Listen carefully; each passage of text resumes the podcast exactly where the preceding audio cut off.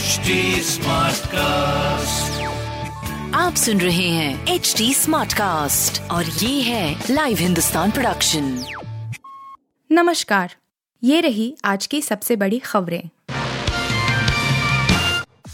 मोरबी में एक सौ पचास लोगों की क्षमता वाला पुल, सामने आई हादसे की असली वजह। गुजरात के मोरबी में ब्रिज हादसे के बाद कई सवाल उठ रहे हैं। मामले की जांच जारी है और यकीनन कुछ दिनों बाद जांच के कुछ ना कुछ नतीजे तो आ ही जाएंगे। एक सौ तीस से ज्यादा मौतों से जुड़ी इस बड़ी लापरवाही को लेकर अब कई बातें सामने आ रही हैं। हादसे को लेकर हैरानी की ऐसी कई सारी बातें हैं जिस पर शायद ध्यान दिया गया होता तो शायद इतना भयानक मंजर देखने को नहीं मिलता। मच्छू नदी पर बने इस पुल पर सौ से एक सौ पचास लोगों के आने की क्षमता थी।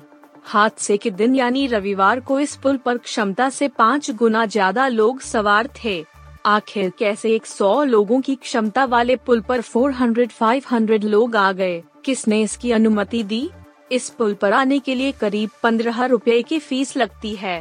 तो क्या दिवाली के बाद वाले वीकेंड पर किसी ने जानबूझकर कमाई की लालच से इस पुल को बिना फिटनेस जांच के ही खोल दिया था और इतने लोगों की भीड़ पुल पर जुट गई थी? तेलंगाना के मुख्यमंत्री केसीआर ने राहुल गांधी को बताया विपक्षी एकता की बाधा। भारत जोड़ो यात्रा पर निकले राहुल गांधी ने एक ऐसी बात कही है जो दो हज़ार चौबीस में विपक्षी एकता के रास्ते में बाधा बन सकता है। तेलंगाना के रंगारेड्डी में पत्रकारों से बात करते हुए राहुल ने टीआरएस से गठबंधन की संभावनाओं से इनकार किया। इसके साथ ही उन्होंने केसीआर की नेशनल पार्टी को लेकर भी तंज किया। गौरतलब है कि साल दो हज़ार चौबीस में विपक्षी एकता के साथ कांग्रेस और अन्य पार्टियां भाजपा का मुकाबला करने का मंसूबा पाले हुए हैं। बीते दिनों बिहार के सीएम नीतीश कुमार ने दिल्ली में कई विपक्षी नेताओं से मुलाकात की थी। केसीआर भी बिहार गए थे। इसे विपक्ष को जोड़ने की कवायद माना गया था। हालांकि राहुल का ताजा बयान कुछ और ही कहानी बयां कर रहा है।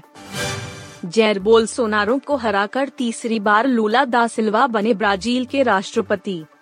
ब्राजील में हुए राष्ट्रपति चुनाव में भारत की तारीफ करने वाले जैर बोल्सोनारो को हार का सामना करना पड़ा। वामपंथी नेता लूला दा सिल्वा ब्राजील के नए राष्ट्रपति चुने गए हैं। हालांकि बोल्सोनारो की हार का अंतर बहुत ही कम था।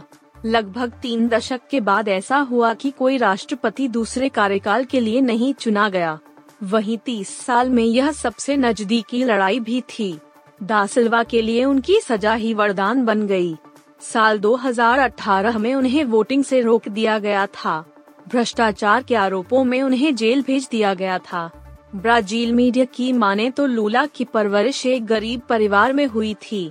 उनके पिता एक किसान थे और वह कुल सात भाई बहन थे। विराट कोहली के रूम के वीडियो लीक मामले में क्राउन रिजॉर्ट्स ने मांगी माफी। विराट कोहली ने सोमवार को एक प्रशंसक द्वारा उनके होटल के कमरे का वीडियो शूट करने और इसे सार्वजनिक करके उनकी निजता का हनन करने की निंदा की। कोहली ने सोशल मीडिया पर वायरल हुए वीडियो को अपने इंस्टाग्राम अकाउंट पर एक संदेश के साथ फिर से साझा करते हुए कहा कि वह इस तरह की हरकत से खुश नहीं है। कोहली द्वारा ये मामला उठाए जाने के कुछ घंटे बाद होटल ने बयान जारी करते हुए माफी मांगी है और ये भी बताया है कि जो भी इस मामले में शामिल था उसे होटल से निकाल दिया गया है। थिएटर से राम सेतु को रिप्लेस कर रही है कांतारा। दिवाली पर रिलीज हुई अक्षय कुमार और Jacqueline Fernandez star film Ram Setu की शुरुआत तो अच्छी रही, लेकिन अब एक ही हफ्ते में यह फिल्म पानी मांगती नजर आ रही है। फिल्म को रिलीज हुआ आज सातवां दिन है और फिल्म अभी तक सत्तावन करोड़ रुपए का बिजनेस कर चुकी है। वहीं थैंक गॉड ने छह दिन में सत्ताईस करोड़ रुपए कमा लिए हैं। हालांकि अब कोई खास भीड़ थिएटर्स में नहीं पहुंच रही है। ऐसे में थिएटर मालिकों ने अपने प्लान में बदलाव किया है।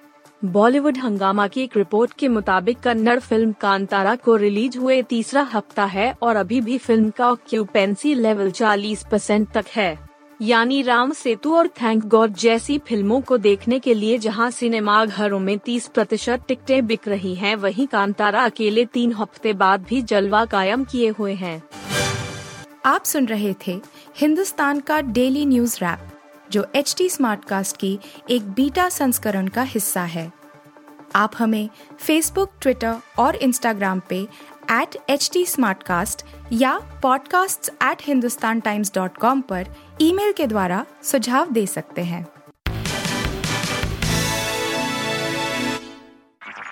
आप सुन रहे हैं एच टी स्मार्टकास्ट और ये था live Hindustan production H T Smartcast.